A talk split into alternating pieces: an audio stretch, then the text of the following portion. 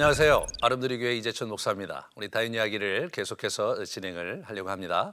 우리 그 사멜하, 사멜하에 오늘 아주 굉장히 그 깊숙이 들어가는 그런 장면인데 드디어 이제 다윗이 회개를 하는 거죠. 에, 우리가 오늘 이번 주에 이제 그 우리가 생각해야 될 그런 이 본문에서 우리가 포인트는 뭐냐면 이 다윗이 다윗과 같은 영적 거장인데 자기가 죄를 지어놓고도요. 1년여 동안 그걸 숨기고 회개를 안 하고 지냈던 거예요. 이런 그 심리 구조를 우리가 잘 한번 보면서 본문을 한번 이렇게 보면 훨씬 더 아주 그 역동적으로 우리가 어, 본문을 볼 수가 있습니다. 그리고 하나님께서는 분명히 죄를 회개한 거를 용서해 주시지만 그 대가를 지불하게 하시는 거죠. 이 부분이 사실은 저와 여러분이 정말 조심해야 될 부분입니다. 어, 뭐, 교, 뭐 아무리 죄를 지어도 용서받으면 되지 않냐 이런 생각을 일반적으로 하는 경향이 있어요. 그 용서를 너무 값싸게 생각하시는 거죠. 그럼 죄 안 지은 사람들은 뭐 그러면 뭐 죄 짓고 뭐 어, 그렇게 하고 살다가 어, 뭐 용서받고 다 되는 거 아니냐 이렇게 생각하시면 어떻게 됩니까? 불공평한 거죠. 그죠? 그런 부분에서 아주 잘 이 부분을 우리가 아, 정리해 주시기를 부탁드리겠습니다. 그래서 이제 하나님께서 죄를 드디어 지적을 하세요. 그래서 에, 우리가 이제 그 11장 맨 마지막에 보면 다윗이 행한 일을 여, 행한 일이 여호와 보시기에 악했다. 예, 그렇게 얘기함으로써 하나님이 그 사건이 있을 때 굉장히 그 어, 몹시 불편해하셨고 어, 분노하셨다는 것을 우리가 엿볼 수가 있죠. 하지만 좀 아까 말씀드렸던 대로 사건이 1년여가 지났어요. 왜냐하면 그때 아이가 임신했잖아요. 임신한 아이가 태어났어요. 그러니까 이제 이 부분에서 이 사람이 임신 그 자기 그 저 바세바가 임신해 갖고 그렇게 했었으니까 최소한 열 달이 흘러간 거 아니에요. 그리고 열 달이 흘러가고 나서 얼마 후니까 1년 정도를 아, 다윗이 어, 여러분, 이 사람이 아침 점, 저녁으로 번제를 드리고 늘 기도하고 찬양하는 그런 사람이었음에도 불구하고 이분이 회개를 안 한 거예요. 참 이게 우리를 놀라게 하는 장면이죠. 인간이 여러분이나 저나 할 것 없이 우리가 죄를 지은 걸 숨기고 싶어 하잖아요. 그런데 다윗과 같은 영적 거장과 영적으로 깊이 들어간 사람도 그럴 때가 있다는 겁니다. 이것이 우리가 정말 잘 생각해 봐야 되는 부분이죠. 그래서 하나님께서 다윗의 심각한 탐욕에, 탐욕에 분개하십니다. 너를 사울의 손에서 내가 구원했고, 그리고 어, 내가 내가 내 주인의 집을 주었고 예? 국물 줬지 않습니까? 거기다가 내 주인의 아내들을 내 품에 두었다. 그 당시에는 어, 선왕의 그 이 첩들을 그 후왕이 이제 이렇게 자기가 관리해주고 또 보호해준다는 의미에서 그 어, 선왕의 그 후궁들을 그렇게 취했다 그래요. 그런데 그렇게 됐음에도 불구하고 너 왜 그랬느냐? 만약 그것이 부족했다면 내가 얼마든지 너에게 줄 수 있었을 텐데 너 왜 그렇게 했냐? 이렇게 말씀을 하시는 거죠. 하나님이 이 탐욕에 아주 크게 예, 분노하셨습니다. 에, 그러면서 이제 에, 우리가 이제 이제 나단을 보내신 거죠. 나단을 보내셔서 이런 얘기를 하시는 거예요. 이 한 그 가난한 사람이 그 자기 돈으로 새끼 양 한 마리 사서 에, 그거를 애지중지 키운 거예요. 잠도 같이 자고 어? 밥도 같이 먹고. 그런데 어느 날 옆집에서 이 사람이 손님이 왔는데 자기 그 많은 양들 중에 하나를 잡는 게 아니라 옆집에 있는 이 가난한 사람의 양을 잡아다가 대접을 한 거예요. 그 얘기를 듣자 그냥 다윗이 막 굉장히 화를 내죠. 그렇게 하면서 다윗이 자기의 마음을 드러냈을 때 당신이 바로 그 사람이다. 이렇게 얘기하면서 의표를 찌르면서 어, 다윗이 할 말을 잃게 만드는 네, 그런 형태로 접근을 하고 있습니다. 그때 이 지적할 때 지적할 때 어떻게 지금 어떻게 얘기하냐면 너 왜 권력을 남용해서 어? 그렇게 해서 이 가난한 자의 예? 그 여자를 이제 취했느냐? 어? 너 하나님의 하나님의 말씀을 네가 업신여긴 거다, 업신여긴 거다. 왜 하나님을 두려워하지 않냐? 그리고 이 자족할 줄 모르고 예. 이미 너에게 여자들이 많고 후궁도 있고 그죠? 아내들도 몇 명이 되는데 왜 네가 그렇게 했느냐? 그리고 이 거기다가 더해서 남편을 죽이고 아내를 빼앗은 죄.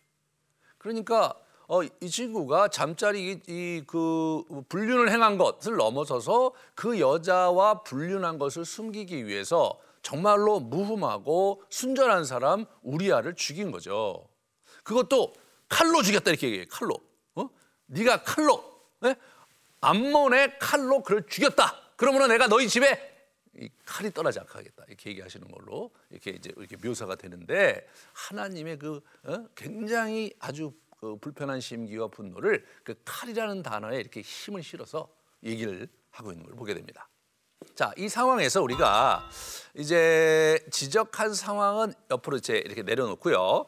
이 다윗이 그러면은 1년 전에 그런 죄를 범했는데 그 멀쩡하게 멀쩡하게 살아온 것처럼 보여져요, 실제로. 하지만 실제로 이 사람이 내면이 심각하게 병들어 있었습니다.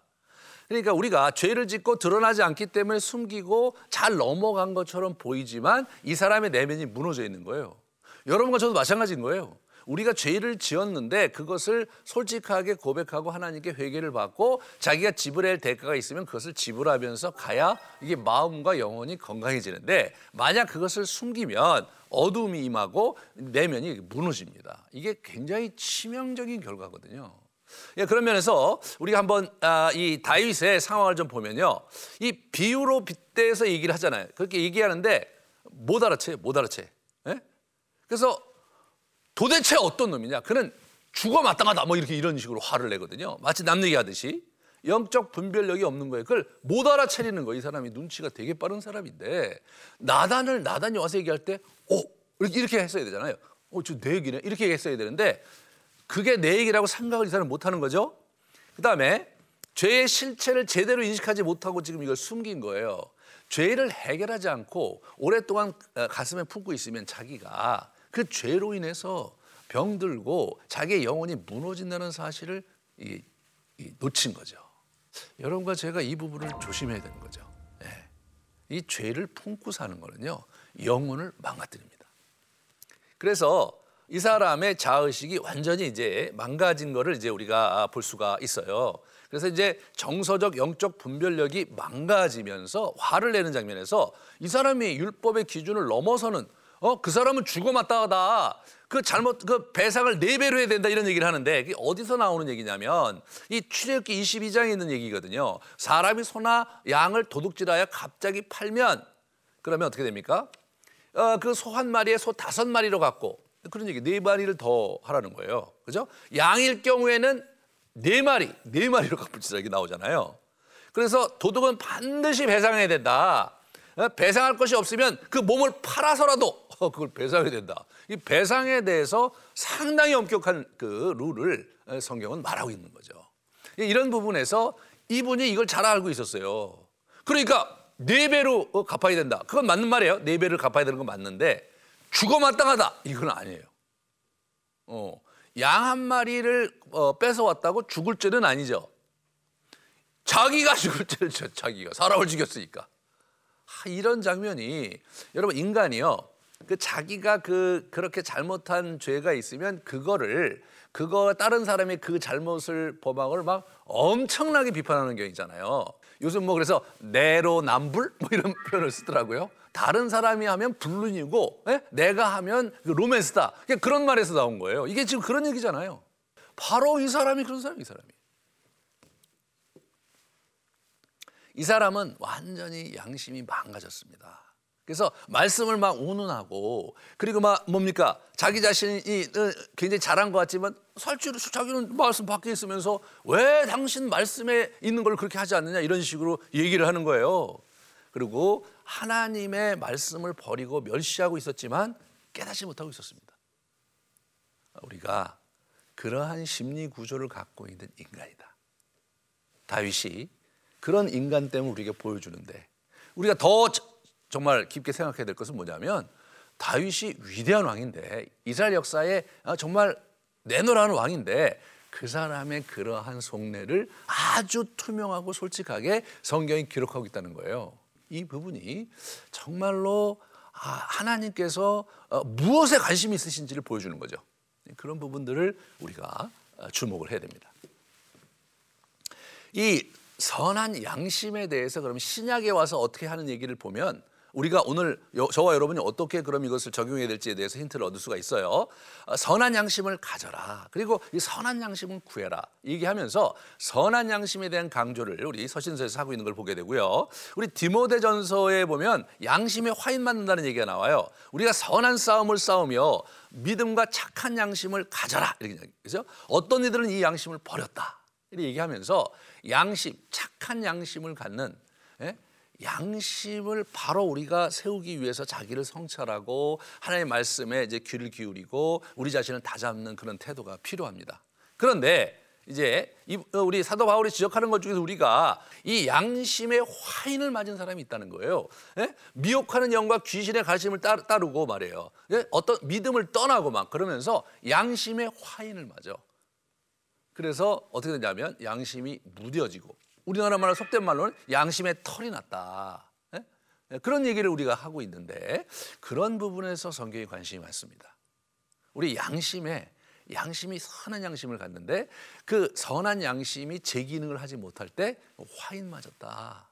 그래서 우리가 에, 사람이 그 죄를 범한 것, 죄를 범한 것은 우리가 좀 어, 우리가 측은히 여기고 불쌍히 여길만 하지만 죄를 범했는데도 불구하고 뻔뻔스럽게 자기는 그러지 않았다고 예? 그렇게 주장하는 태도에 대해서 우리가 참 그 굉장히 힘들잖아요. 그런데 사실 그 여러분과 제가 정말 그러, 그러지 않으려는 보장이 없는 거거든요. 또, 또 많은 경우 우리가 덜어는 그러고요. 이 부분을 오늘 이야기 속에서 가만히 보시면서 잘 우리가 헤쳐가고 바로잡는 여러분 되시기를 정말로 축원합니다.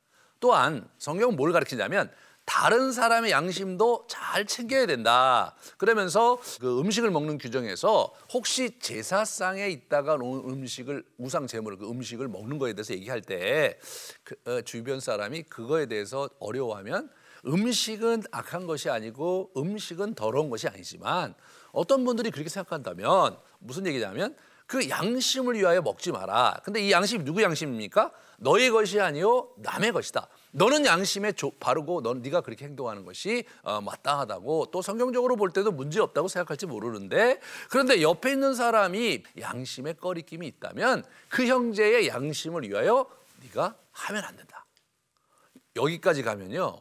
이 성경이 양심에 대해서 얼마나 소중하게 생각하는지를 알 수 있죠. 왜냐하면 양심이 바르고 깨끗해야 하나님을 하나님을 온전히 볼 수 있고 또 말씀을 온전히 우리가 볼 수 있기 때문입니다. 그래서 우리의 내면의 영적 전쟁, 예? 영적 전쟁에서 이 양심이 무뎌지거나 굴절되면 그 영혼이 완전히 병들게 된다. 예? 그 영혼이 그래서 어, 양심이 변- 변질이 되면 악한 영이 우리를 공격하기가 쉬워지고 그 먹잇감이 되기가 쉬워진다. 어, 대표적으로 다윗이 그런 사람인 거예요. 다윗이.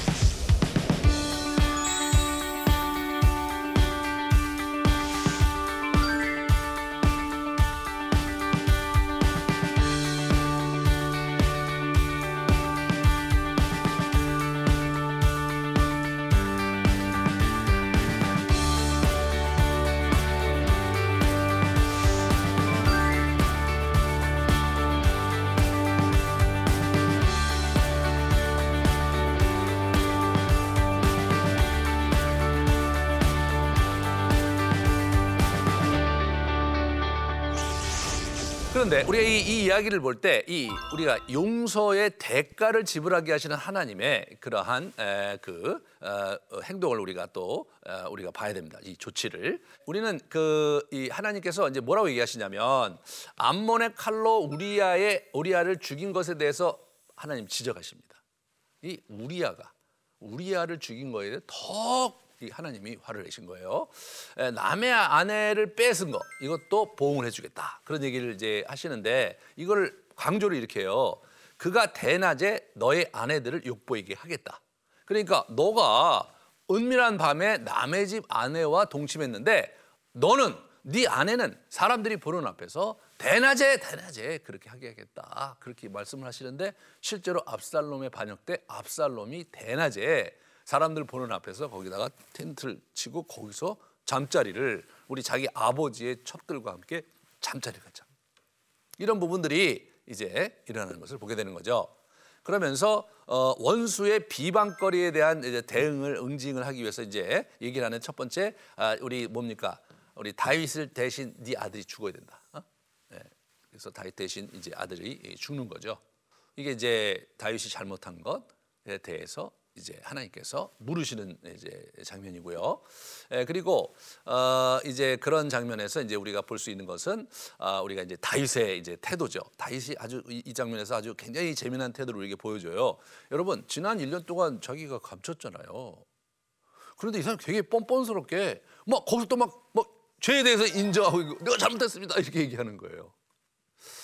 참 이게 어떻게 보면 되게 뻔뻔스러운데 하나님께서 이 태도를 원하세요. 우리 사울은요 뻔뻔스럽지가 않은 거예요. 이 죄에 대해 죄를 지적하면 어 내가 잘못했습니까? 아유 제가 정말로 잘못했습니다. 회개합니다. 이렇게 나오기를 원하는데 자꾸 변명을 해. 이 사람이 자꾸 변명을 해요. 그렇지만 다윗은 변명하지 않았어요. 정말 잘못했습니다. 그러면서 회개합니다. 그리고 아이를 아이를 하나님이 너가 잘못했으므로 그 아이는 이제 내가 데려가겠다 이렇게 얘기하셨는데 그때 아이를 위해서 7일간 7일간 배를 땅에 엎드려서 간구합니다. 이 금식기도 하면서 간구를 해요. 근데 여기서 여기 재, 재밌는 게 뭐냐면 7일 동안 금식하면서 땅에 배를 깔고 간구를 하는데 7일쯤 됐는데 아이가 죽었다는 얘기가 이제 이제 들린 거죠. 그래서 궁에서 들리고 저쪽에 수근수근 되는 걸 들었어요. 그랬더니 다윗이 툴툴 털고 일어나서 상처를 와라. 그래갖고 막 어? 목욕제하고 밥을 먹어요. 그 주변에 있는 그 사람들이 이제 시중을 들다가 막상 돌아 죽었다는 얘기 듣고 너무나 좋으신 거예요. 그래서 어, 왜 그러시냐고 좀 물었죠. 그랬더니 아이야 저 7, 7일 동안 7일 동안 내가 혹시 하나님께서 애를 살려주실까 하고 그랬는데 애가 죽었는데 이제 뭐 어떻게 할 수도 없는 거 아니냐. 툴툴 털고 이제 시작을 하는 거죠. 이 참 이 다윗이요. 다윗이 너무 그 이런 장면에서는 좀 약간 얄밉기도 하고 어떤 장면에서는 좀 아, 나도 저렇게 툴툴 털고 일어나서 어, 쉽게 쉽게 좀 하나님과 좀 대가를 지불하면 지불한 대로 감사합니다. 또 새롭게 시작하는 그런 맛이 있어야 되는데 이게 이제 잘 안 되죠. 잘 안 돼요. 네? 더군다나 유교 배경에 자란 여러분과 저 같은 사람은 이렇게 하면은 이 사람이 도대체 지금 이런 이런 느낌이 들 수도 있어요. 그죠? 저게 정말 회개하는 태도야? 저게 아주 아주 알량한 네? 그런 그런 태도로 하고 있는 거 아니냐? 그렇게 이제 우리가 생각해 볼 수 있는데 그러나 실제로 하나님은 그러한 다윗을 받아주세요. 다 받아주십니다. 다윗은 어떤 면에서 하나님 앞에서 어린아이와 같아요.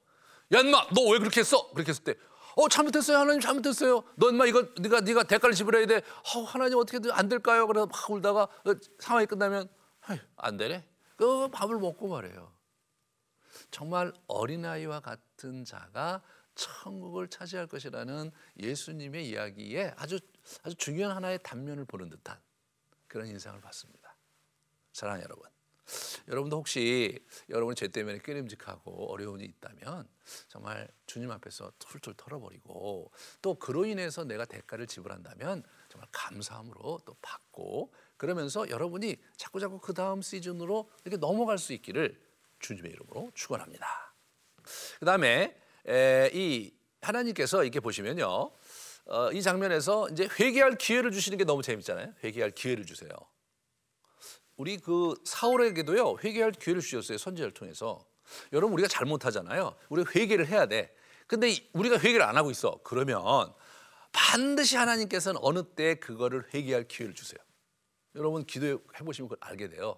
예전에 내가 분명히 잘못해서 막 아 그걸 어떻게 해야 되나 이제 그러고 있다가 그냥 뭐 회개를 하는 둥 마는 둥 막 이렇게 이제 넘어온 것들이 있다고 합시다. 그럼 어느 순간에요 이렇게 기도하다 보면 그게 수년 전 일이지만 기억이 나는 게 있어요. 회개할 기회를 주시거나 아니면 어떤 다른 사건을 경험하는데 어 나도 옛날에 저랬는데 이제 이런 이런 어? 혹시 이 메시지를 들으시면서 어 저 내가 옛날에 나의 모습이 저랬었는데 이런 느낌이 드신다면 하나님께서 바로 그 자리에서 지금 회개하기를 원하신다고 생각하셔야 돼요. 그래서 이제 회개할 기회를 주시는 어, 사울은 그러나 회개할 기회를 줬는데 못 받아들였어요. 이게 사울과 다윗의 큰 차이입니다. 에, 그러자 어, 우리 회개하자 하나님께서 어떻게 돼요? 바로 받아주세요. 그러면서 바로 아들을 주셨어요. 아들을 바로 주셨어요. 그 아들은 어떤 아들이냐? 그 아들이 이름이 솔로몬인데 하나님께서 용서하셨다는 그죠? 바세바와 다윗을 용서하셨다는 사인이죠. 그렇게 위로하시는 장면을 보게 됩니다. 그렇지만 이 공의가 있으므로 그래서 죄에 대한 대가 지불을 하게 하시는 거죠. 예, 그래서 너희 집안에 칼이 떠나지 않을 거다. 그래서 계속해서 반역이 일어나요. 압살롬 반역이 일어나고 내 아이는 죽을 거다. 그 다음에 뭡니까 마지막으로는 어, 네 아내가 대낮에 백주 대낮에 다른 사람 앞에서 범함, 범함을 받을 것이다. 그런 얘기를 하면서 이제 하나님께서 대가를 지불하게 하십니다. 모든 경우에 그런 대가를 요구하시는 분은 아니세요. 성경에 쭉 보면은 하지만 주요 범죄의 경우 하나님은 일반적으로 대가를 지불하게 하십니다. 여러분들이 하나님께 용서받을 때 이게 용서받으면 모든 게 끝나는 이런 형태로 생각하시면 안 되고요. 자기가 잘못한 것에 대해서 대가를 지불하고 다른 사람의 폐를 찌었으면 보상할 것은 보상하고 사과할 것은 사과하고 자기 행동을 바로잡을 것은 바로잡는 예, 그런 모습이 정말 하나님이 기뻐하는 모습이다. 이런 생각을 우리가 하셔야 됩니다. 그렇다면 아니 그 뭐 대가 내가 잘못했는데 대가를 지불한다면 아 그러면 뭐 어, 용서를 빌어야 될 이유가 뭡니까? 어차피 용서를 빌어도 내가 죄의 대가를 받는다면 이런 우리 질문을 할 수가 있는데 그것은 이렇게 정리할 수가 있습니다. 하나님과의 관계가 회복되는 게 더 중요한 거잖아요. 용서를 빌어야 하나님의 관계가 회복이 되거든요.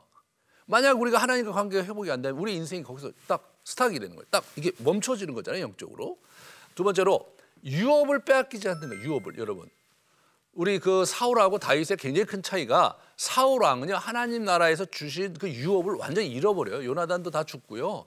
그러니까 유업을 완전히 그 어떻게 봅니까? 우리 다윗에게 다 이양하잖아요. 하지만 다윗은 이 사건에 회개했으므로 하나님께서 다윗 가문에 허락하셨던 유업을 빼앗지는 않으세요. 이것이 우리가 정말 잘못하더라도 그래서 잘못해서 용서를 빌었는데 두드러 맞는 한이 있더라도 여러분 하나님과의 관계를 다시 우리가 붙잡을 수 있을 뿐만 아니라 애시당초 내 인생에 허락하신 그분의 축복을 내가 잃지 않게 되는 것 이것이 용서가 우리에게 주는 큰 유익입니다. 하지만 대가 지불을 할 때는 해야죠. 왜냐하면 공의가 있어야 되잖아요. 다른 사람 피해받은 사람들에 대해서 분명히 분명히 대가 지불을 하는 것이 성경의 원리다. 자 그러면 우리가 이 상황에서 에, 어떻게 우리가 좀 적용을 할 것이냐 이런 부분들을 우리가 좀 잘 생각해 예, 봤으면 좋겠습니다. 왜냐하면 용서의 문제는 참 아주 민감한 문제예요.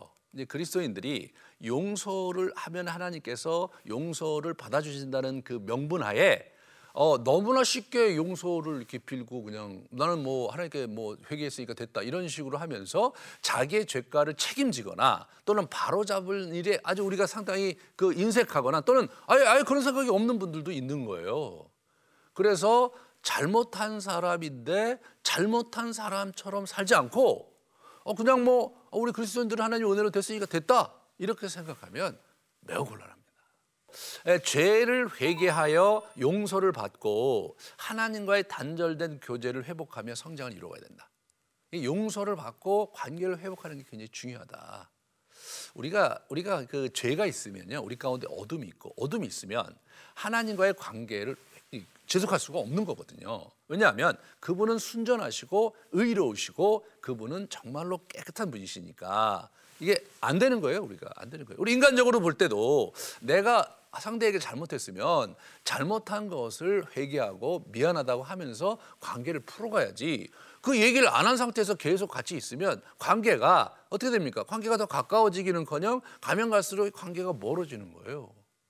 여러분과 제가 관계 하나님과의 관계를 놓친다면 이 세상에서 참 그보다 슬픈 일이 어디 있겠습니까?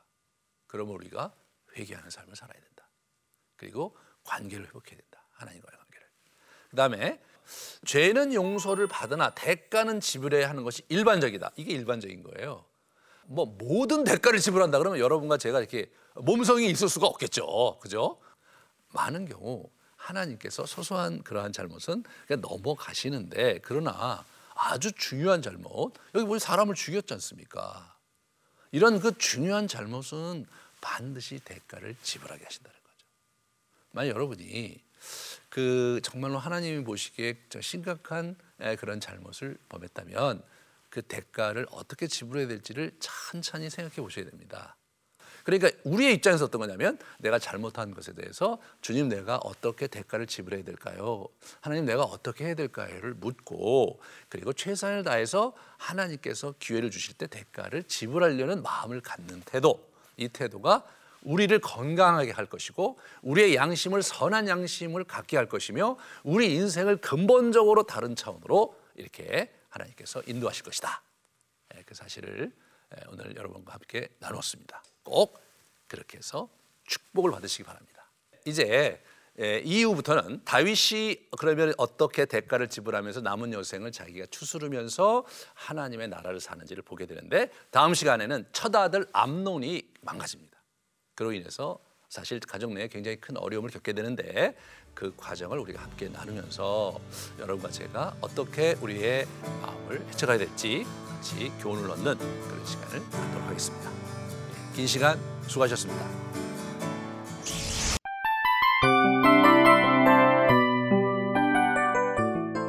이 프로그램은 청취자 여러분의 소중한 후원으로 제작됩니다.